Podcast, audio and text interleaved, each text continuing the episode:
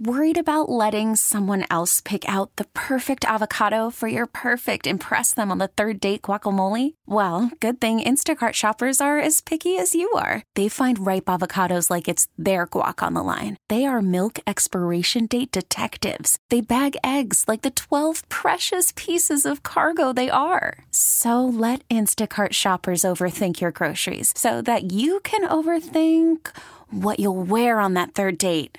Download the Instacart app to get free delivery on your first three orders while supplies last. Minimum $10 per order, additional term supply. We get it. Attention spans just aren't what they used to be heads in social media and eyes on Netflix. But what do people do with their ears? Well, for one, they're listening to audio. Americans spend 4.4 hours with audio every day. Oh, and you want the proof? Well, you just sat through this ad that's now approaching 30 seconds. What could you say to a potential customer in 30 seconds? Let Audacy put together a media plan tailor made for your unique marketing needs. Advertise with Audacy. Visit ads.audacy.com.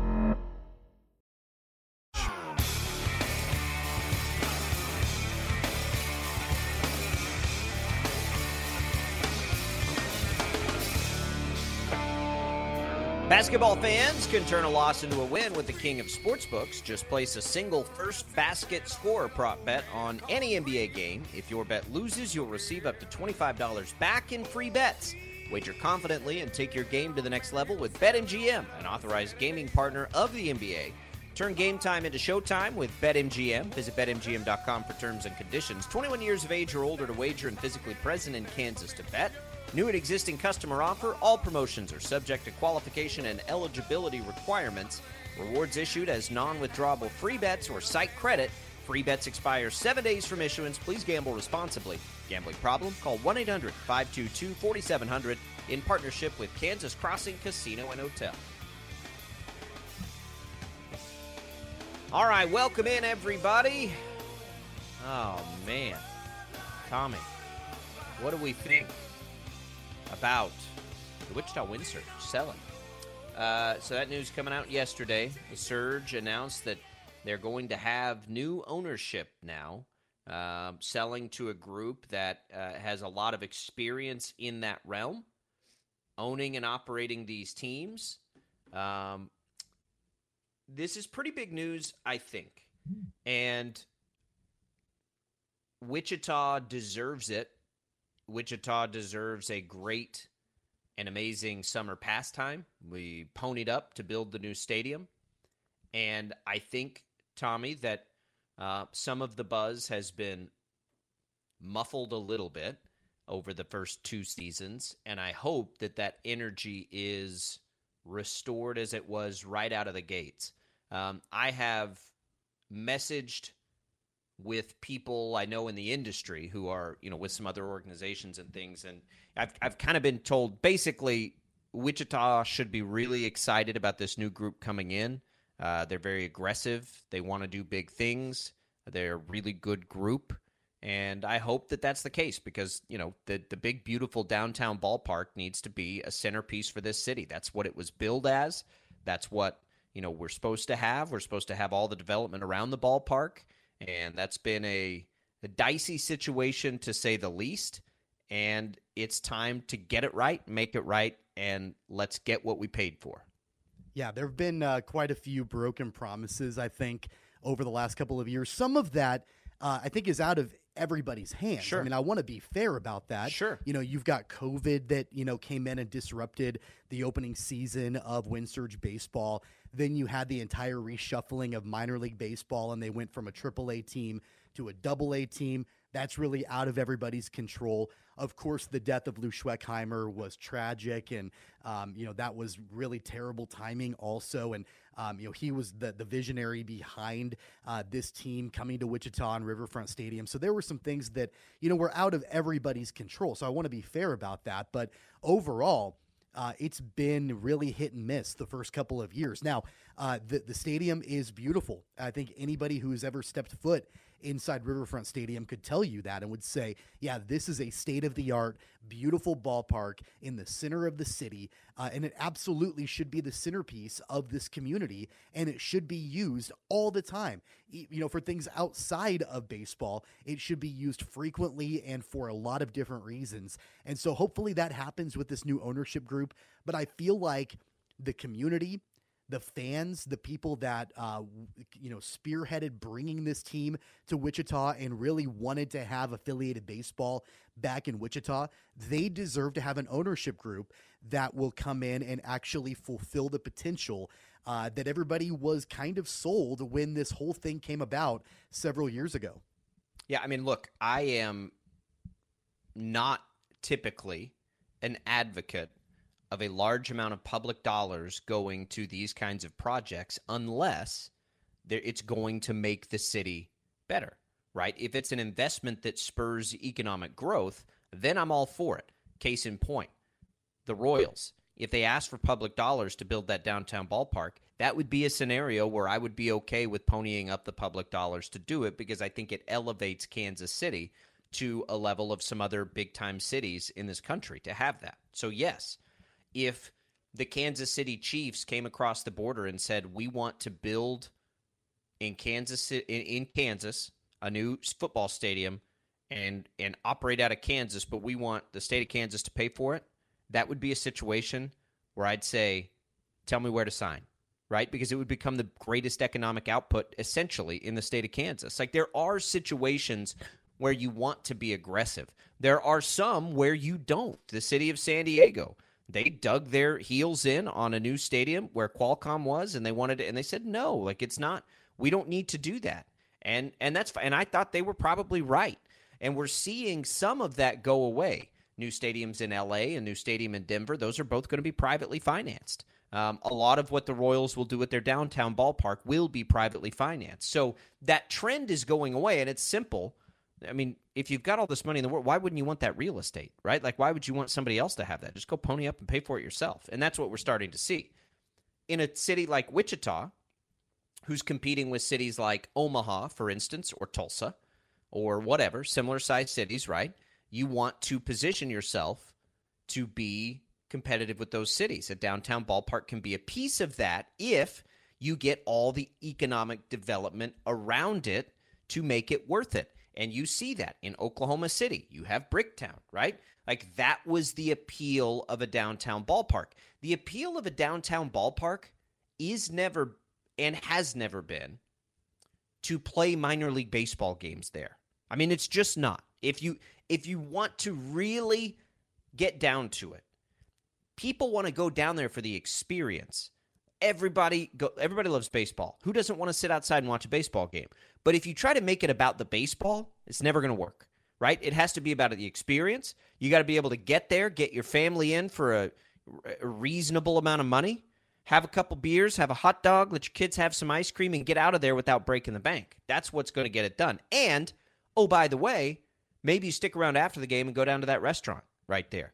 Maybe there's some apartments put up down there where people want to rent out because of the view and the aesthetics and all of those things. That's what the reason you build a downtown ballpark is. You use it as an outdoor venue for concerts all summer long.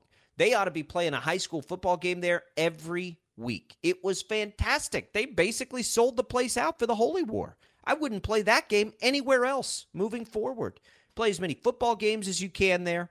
Get the NBC World Series back downtown where it belongs. I don't know all the details of that, but I know it's a mess. Get it back down there. No reason those games shouldn't be being played at Riverfront Stadium.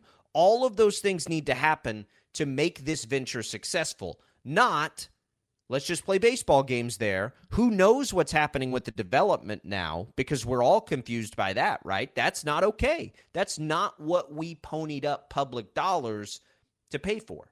So Let's get it right. Again, I'm told we should be excited about this group coming in. They're aggressive. Um, they they are experienced. They know what they want to do, and they have big goals and big dreams, just like the city of Wichita did when it ponied up the money to build a new downtown ballpark for a minor league baseball team. There was a mentality when the Wind Surge came to town, and they were actually finally able to play baseball there was a mentality that they were going to come in as an organization and they were basically going to set the market. They were going to tell the market, here's how much it's going to cost to do everything for concessions, for tickets, for merch, for all of that. Uh, we're going to add fees. We're going to, you know, put things, put dollars at the end of your receipt that you don't know are going to be there. Um, th- there were there were some blunders, there were some miscues from the beginning that I think uh, that kind of contributed to eroding some of the public support for this this team and the, you know the, this organization to be in Wichita. They've got to turn that around. There's got to be a little bit of a, a PR push with this new ownership group to show, hey, we care about being in Wichita. We care about putting out family friendly and affordable entertainment uh, not just during the summer with Wind Surge Baseball, but with other things. I'm 100% in agreement with you. There is no reason that the NBC tournament should not be at, at Riverfront Stadium every single summer. And it is a it's an insult that it's not well, been at Riverfront Stadium. I don't know what year. the scheduling will allow for now with minor league care. baseball controlling matter. that. I mean, well, it, it does it, if it, minor league baseball won't let you do it. I mean, that's the one thing about that that I don't fully understand because now you're at the mercy of minor league baseball scheduling. But on both sides, you got to figure out a way to try to work around that. Even if you yep. don't play every game there, you play every game that you can there. Right. So look, I'm I'm from Wichita. I'm born and raised here. Grew up going to Wichita Wranglers games, uh, and grew up going to the NBC tournament. Uh, and you know they were able to coexist, and that was minor league baseball. Obviously, we're talking 15, 20 years ago. Right. Um, so you know, so maybe things have changed, you know, during that time. But I know the importance of having an affiliated minor league baseball team in Wichita. Uh, and having it be kind of the centerpiece of the summer for Wichita and for a community this size. Uh, when the Wranglers left town, uh, it it left a, a, significant hole not only for baseball fans but anybody that was going to do anything in that part of Wichita on the west side of the river in the Delano district. There just wasn't hardly anything to do or really at all. There was, you know, kind of there was blight in that area and rundown buildings and you know you you name it. Uh, and so I'm really intrigued to know how the development around that ballpark will go. Um, one of the things that I read about this new ownership group is that they're purchasing the team. They're not purchasing the land around the team. That's not part of the deal.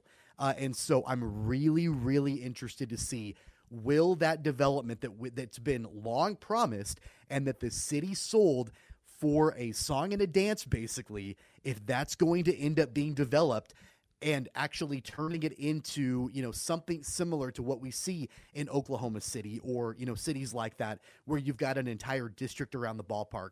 Um, I'm gonna be cautiously optimistic that yes, that will happen. I think it should happen, but I'm not gonna hold my breath either. We um, Tommy and I are both in a position that we hear lots of things. Right, Tommy works in minor league sports. I work for a television station as well as here and. We hear lots of things. The vibe and the um, feel of it has to change. That that trust and that excitement of getting this thing done is is not here anymore. And there's a lot of reasons for that. You laid out the the reasons out of everybody's control right off the top.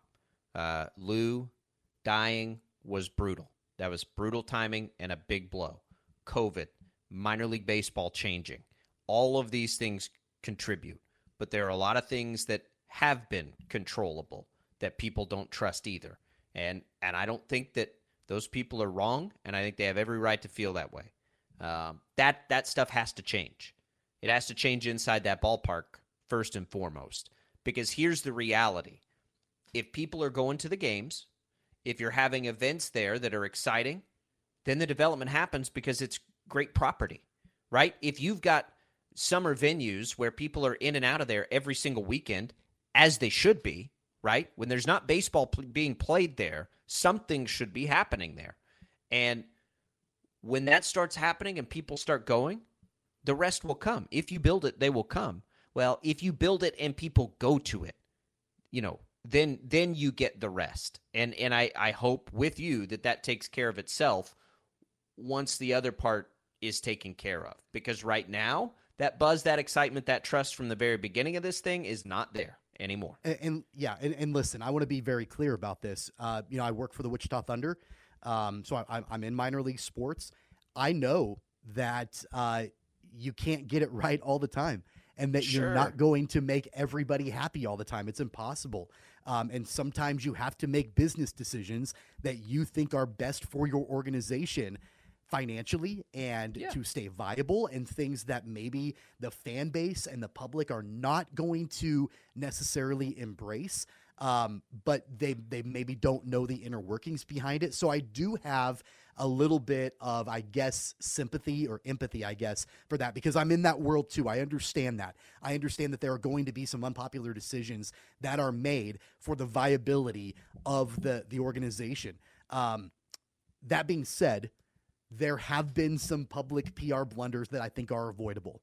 There have been some things that have happened. There have been some articles that have been written that have been less than flattering about the organization and their lack of flexibility and their rigidness and you know their unwillingness to work well with community leaders and community other or other community organizations and you know different things that want to use the stadium as a uh, a community center point and things like that that that that stuff is avoidable and it can be changed it can be improved in the future i i certainly hope that this new group that comes in is able to do that and make that happen because that's what this city deserves and especially if tax dollars are being spent by the community, they absolutely deserve to have that stadium and that organization be everything that they need it to be. I certainly have sympathy for tough business decisions. My family runs one business and we're opening another one on Friday. I get that piece. Guess how many city dollars went into paying for my family's business? Exactly. Yeah. Zero. Yep. So yep. I, the public accountability piece is different, but it's there. It is absolutely there. Um, tough business decisions are one thing. Tough business decisions when the taxpayers have helped fund that thing is a whole lot different. And yep. it's not any different than the accountability piece for Wichita State. That's that's publicly funded things happening at Wichita State. So I was furious when Darron Boatright was fired and we got absolutely zero reasoning or accountability from the administration. Man, that's your highest paid public employee, essentially, for a public institution. You can't tell us why? Like, that's unacceptable. So sometimes there are different levels of accountability. And the second you ask for any public money to fund your project, there's an accountability to the public. Period. End of story. Right? Like you can, well, we don't need to get into a, a philosophical conversation, but get it right. The city deserves it. Give the city what it signed up for. Hopefully, a new ownership group can refresh the energy and recharge the organization to plow forward and be a real centerpiece for this city uh, which is what it should be. We'll come yeah. back. We want to talk about the college transfer portal as we switch gears here on Sports Daily. That's coming up for you next.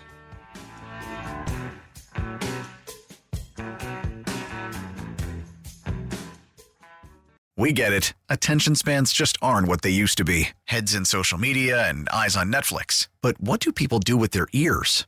Well, for one, they're listening to audio. Americans spend 4.4 hours with audio every day. Oh, and you want the proof? Well, you just sat through this ad that's now approaching 30 seconds. What could you say to a potential customer in 30 seconds? Let Audacy put together a media plan tailor made for your unique marketing needs. Advertise with Audacy. Visit ads.audacy.com.